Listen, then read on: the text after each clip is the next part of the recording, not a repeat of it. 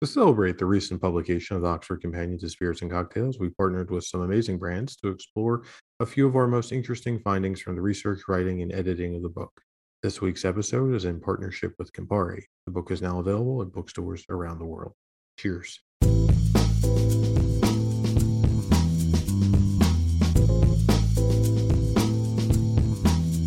Welcome to another edition of Life Behind Bars. I'm Noah Rothbaum, the Daily Beast half full editor. Joining me, as always, is my colleague and co host, David Wondrich. How are you, Dave?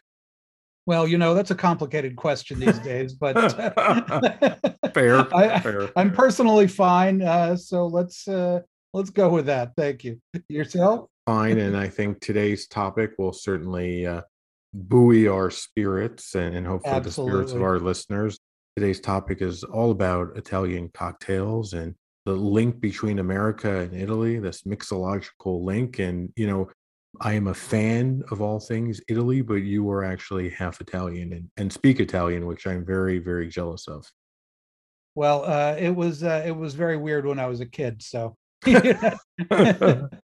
but uh, Italy has had such a huge influence on uh, American drinking, which is kind of funny because uh, the Italians aren't huge uh, uh, go out and uh, drink a gang of cocktails people. You know, they'll they'll have an aperitivo at the aperitivo hour. They might have a cocktail or they'll have something else, but they don't uh, they don't really uh, sink a lot of these drinks uh, recreationally like like we do in America, and it's that's more like the Anglo-Saxon and Northern European tradition. And yet they've been like really influential, and it's it's kind of funny. And partly through making uh, all of these extremely useful products, and we can talk about some of them. It's kind of a funny thing because when you go to Italy, or if you're you're fortunate enough to go, and, and I haven't been in in several years, that you know the cocktail culture is very specific, right? Like Yeah, there's like exactly. very there's a there's a there's a philosophy shared, I, I'd say probably countrywide as to like when to drink cocktails and what cocktails to drink, which we don't really have in America, obviously. Um, Yeah, more of a free for all here. it's not really a a, culture of uh, widespread people, you know, going out and having a bunch of drinks. Uh, they'll have a drink yeah. but they appear in the most amazing places in Italy. You go to like one of these fantastic ice cream shops and uh, where where they've got like 40 kinds of homemade gelato that's all absolutely delicious with all these wild flavors. Uh, and yet, if you're there between like five o'clock and seven o'clock, suddenly the bartender there or the the you know the ice cream guy Right. is, is making phenomenal cocktails and shaking them in beautiful silver shakers and the whole thing. It's like, wait, what's happening here? It's You know, the world has gone mad. Candy stores uh, anywhere, really. Italian food culture, I mean, is is one of the best in the world and one of the most revered. And you can find Italian restaurants certainly all over America and in many Oh yeah, parts of the world. And and I think you know drinking is you know really is so essential for Italians. Drinking and eating are so linked. You know, it's really one drives the other, right? Where so many of the yeah, cocktails are aperitivos, right? The idea that you're going to have it before dinner it starts your appetite it gets you you know it starts the ritual of dinner almost They wouldn't dream of serving that cocktail to you without something to nibble on. right which i appreciate No, we don't do that. of course You know? here here's it's like, olives so here, at least have some potato chips and some olives, or uh, you know, we've got some little slices of, of house-made pizza or little rolls of like mozzarella and and uh, and, and uh, salami, you know, whatever. They they've always yeah there's always something, you know, and and that's just kind of cool. yeah So you see, everybody is just snacking away, and they have their lovely cocktails uh, made by really some of the best bartenders on, on earth are Italian, and you know that is proven yeah whenever they go abroad and end up in these really prestigious jobs.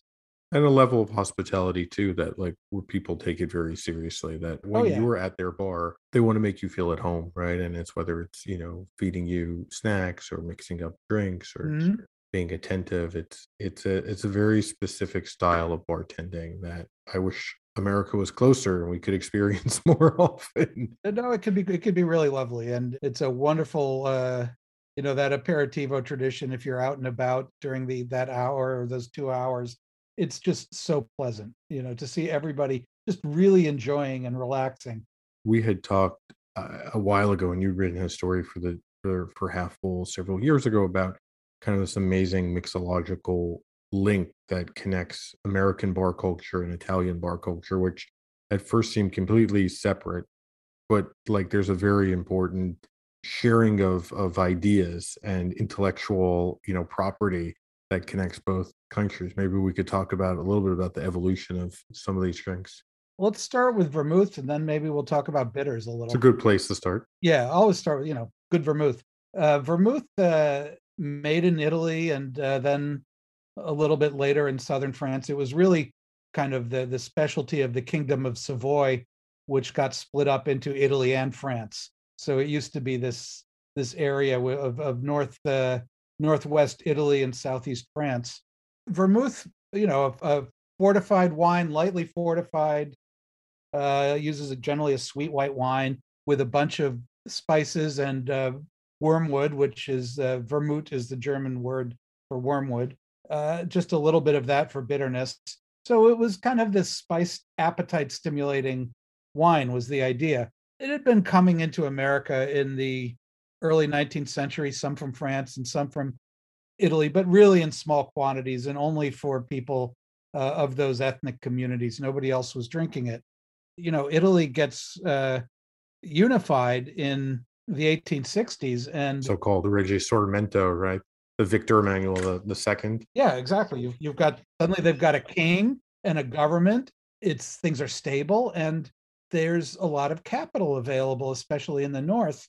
And one of the things that they capitalize is some of these crafty, very good uh, general spirits manufacturers who make things like bitters and vermouth, liqueurs, and all kinds of things in the European tradition and the Italian tradition. And uh, they start shipping more and more vermouth to America. And it gets over here, and we don't really know what it is. You know, is it a bitter? Is it a, a this? Is it a that? So uh, first thing we we do is what we do with everything. We try making cocktails out of it, and uh, you pour some vermouth into a glass, uh, stir it around with some ice and some bitters, and you know they'll put a little sugar in it, even though it's already sweet. But uh, we like their drinks sweet. We thought, hey, that's not bad.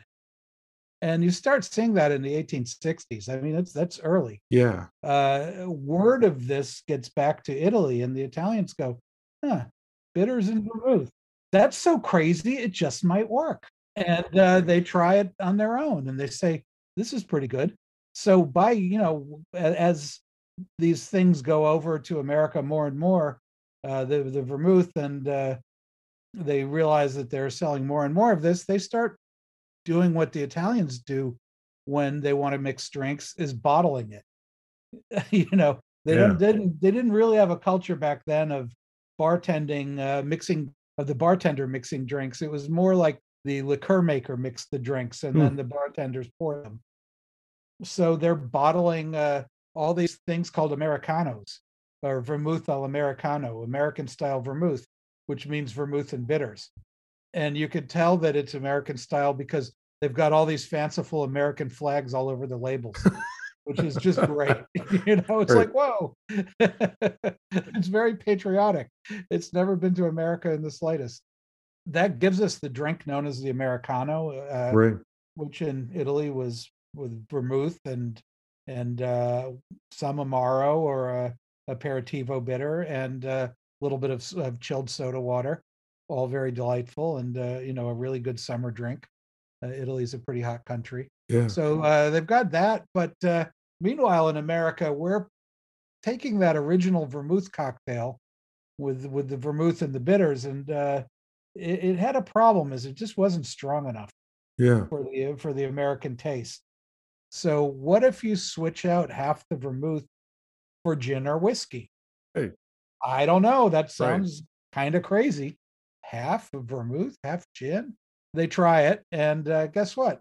One hell of a drink. And and I guess that and that kind of that gives birth like the modern version is is still basically the same of Americano, right? I mean, it usually in America where where it's you know it's usually Campari, sweet vermouth, soda water. That's Yeah, that's an that's. Americano, and I uh, mean, I mean, Campari eventually, is the dominant Italian uh, aperitivo, it, it really comes to own the Americano. Originally, you could make it with other things too, but Campari definitely uh, uh, earned its place in the in the drink, and also uh, it's light and bright and less heavy than some of the uh, uh, the amaros that had been used.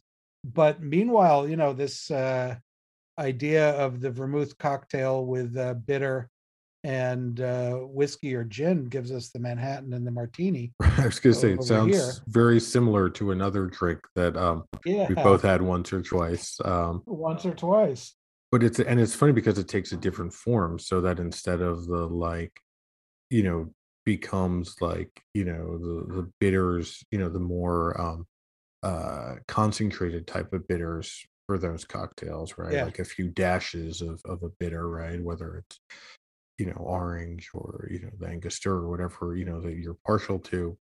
But it's yeah, interesting in Italy, it's still they're they're still using the the more sort of lighter, flavorful kind of the, the Campari aperitif style bitter instead of the more concentrated. Uh, there's a whole Campari connection there we'll get into in another episode. But uh, yeah, the the American one, you know, we made ours a very strong concentrated drink with just a little bit of bitters, and eventually the bitters get uh, get dropped out by 1920. right, Uh, but originally, the Manhattan uh, had uh, uh, well, Manhattan still has bitters. The Martini originally had bitters too, but they used orange bitters, which were new, new and exciting in America, although very old in Holland and places like that. and as we've discussed on other episodes of Life Behind Bars, some of the original both Manhattan and Martini recipes also were inverted, where it was more vermouth than hmm spirits. So I mean, clearly, you know, none of this is like you know happens like you know quickly. It's you. It's definitely like a evolution Yeah, of the recipe as people are experimenting and they're swapping in in and out things and they're you know they're they're it's also their priorities. You know what what they want out of a drink. Uh, in the yeah 19th century, they wanted it a little sweeter and richer. In the 20th century, they wanted it a little leaner.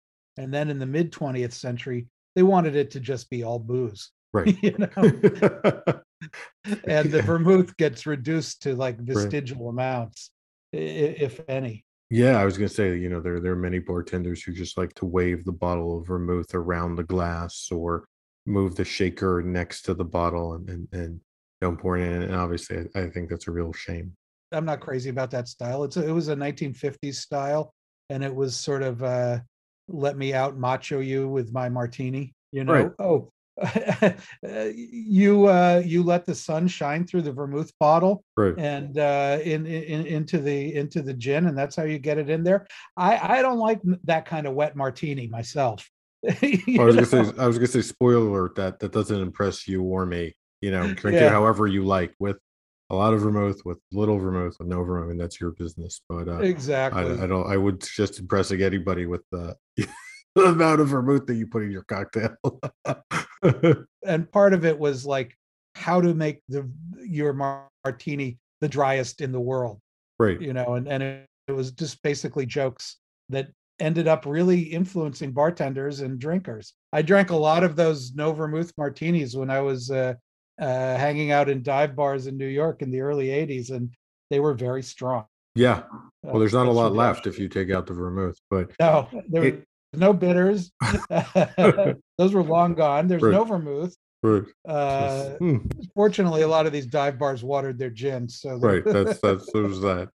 For a long time, I think, you know, the Americano and its and the related Negroni were kind of like an insider's drink, you know, for for craft yeah, cocktail bars. And, you know, if you walked up to the bar and said, you know, I'd like a Negroni, it was kind of like, oh, like this person knows drinks like this because like nobody was really, you know, in most craft cocktail bars that wasn't was still kind of on the DL, right? It was still right. like it was still an insider drink. And then over the last, I don't know, 10 years, it has blown up in a way where the Negroni is everywhere.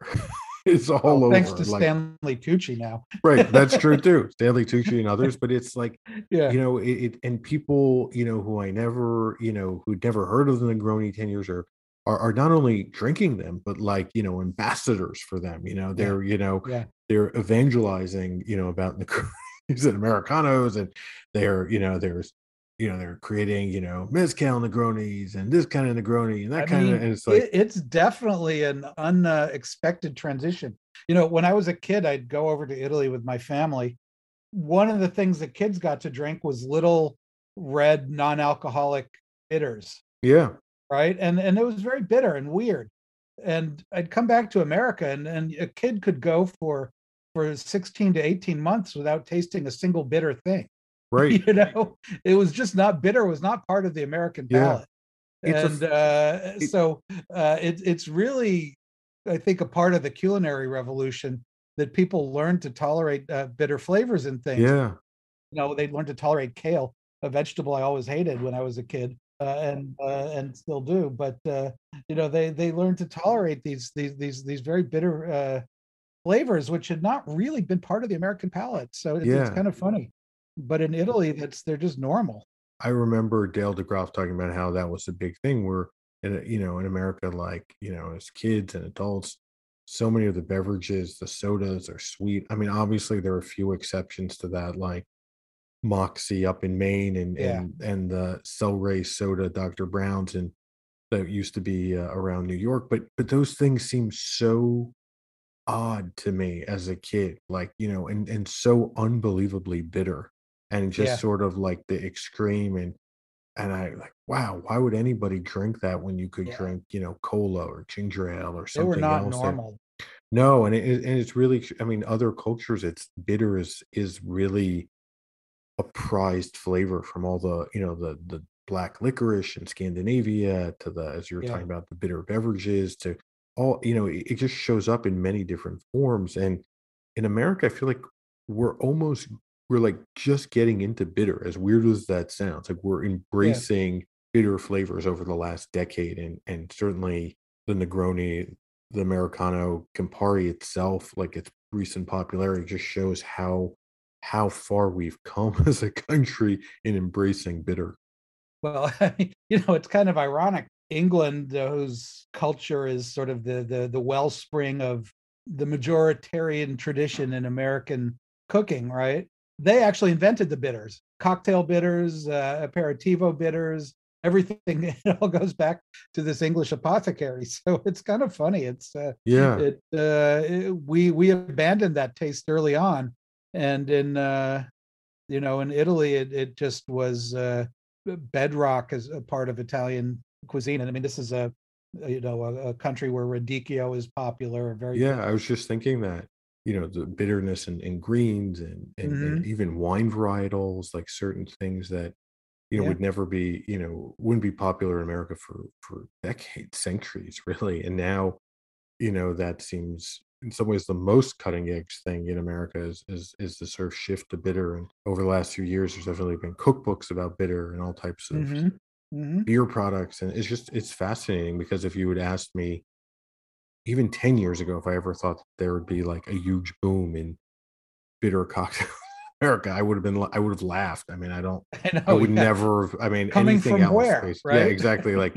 who would drink them besides Yeah. like, you know, a few people that I know, like who like and obviously there were always people, you know, uh, there was plenty of Italian Americans and people from Italy who live in America, you know, who who drank hmm these things, but like the mass popularity of of the Negroni and the Americano over the last few years is just really The fact that you could get Negronis coast to coast in in like you know you could go up the bar at a family restaurant chain yeah, and they will make you a Negroni, and Yeah, yeah, that's casual that's dining. unbelievable. Yeah, that they would have it. I mean, it's Yeah, I mean, I think we it's like something out of a dream. Like I would I don't think. I would have uh I I, I it, it's it's something I would never have predicted or even like contemplated because it seemed so that would never happen. But you know, which which makes me, you know, very optimistic about uh it's some of the other drinks and you know, and that people are are maybe more willing to experiment and enjoy things now, um, you know, in cocktails and spirits and all types of flavors that maybe they've never had before. So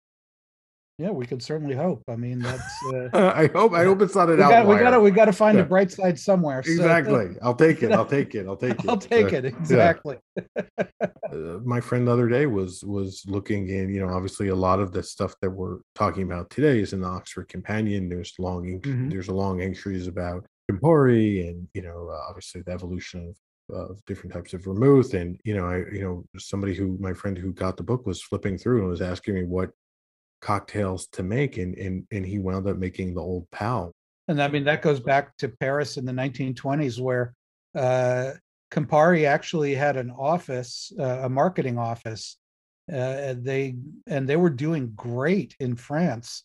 And there, you you come up with all these cocktails to the point where uh, an American traveler in 1932 or three, uh, Nina Wilcox, I believe, uh, she's she says. Uh, uh, about France. All of France is divided into three parts: uh, gin, Italian vermouth, uh, and, and Italian bitters. and, because that was what everybody was Right. drinking. But really, for for a while there, like drinks like the Old Pal was uh, the signature drink of an American sports writer who'd been a power walker, a race walker, and uh, a boxing glove manufacturer who goes to France and gets a job for the Paris edition of the International uh, of, of the New York Herald Tribune. Rather, his brain was so addled they gave him a sports column because uh, everything he wrote was so funny and weird. Sparrow Robertson was his name, and uh, it was just so colorful and and and half deranged that everybody wanted to read it. And uh, that was uh, he called everybody my old pal, whether he knew them or not. And so that became the old pal cocktail, which he was what he drank. Is just it's a pretty sophisticated drink. Yeah, that's really interesting. I feel like that kind of spirit of creativity and, and you know, and, and experimentation that you know we saw in in the 1800s with bartenders, you know, playing around with bitters and Mhm. sweet vermouth, and like it's still fun today. Like I understand why Oh, they yeah. did it then because you know it's your you know who swap in modern ingredients or things that are popular Mhm. here, whether it's rye whiskey or you know mezcal or tequila or what I mean any you know aquavit whatever you want you know you can you can try out these different combinations and it's not only fun but some of them are really delicious. So I was out up in the Hudson Valley uh, this summer at a, at a friend's house, and they're not in the drinks business or anything. Uh, and uh, I was looking through their ca- their liquor cabinet there, and I pulled out a bottle of Campari, a bottle of sweet vermouth, and a bottle of uh, high proof, funky Jamaican pot still rum. And uh, I was I made Kingston Negronis, as they're known, which is a, a, a, it's not my drink. It's it's, it's been floating around for a while, but everybody was just astounded at how good it was. Yeah. You know, and it was just a, a Negroni with with rum instead of gin. But uh, it's just a, a little change like that, and you've got a whole different world. It, it was it was really that was that was actually very fun, and that is a delicious drink if you get the rum right. Amazing. You know, hopefully uh, this has inspired everybody to uh, pick up some uh, vermouth and, and bitter, some Campari and uh, spirit, and mix up a, a drink tonight. Uh, read up on uh, ingredients in the Oxford Companion to Spirits and Cocktails. Let us know what you made on Twitter. Um, and uh, cheers. Yeah, cheers, salute.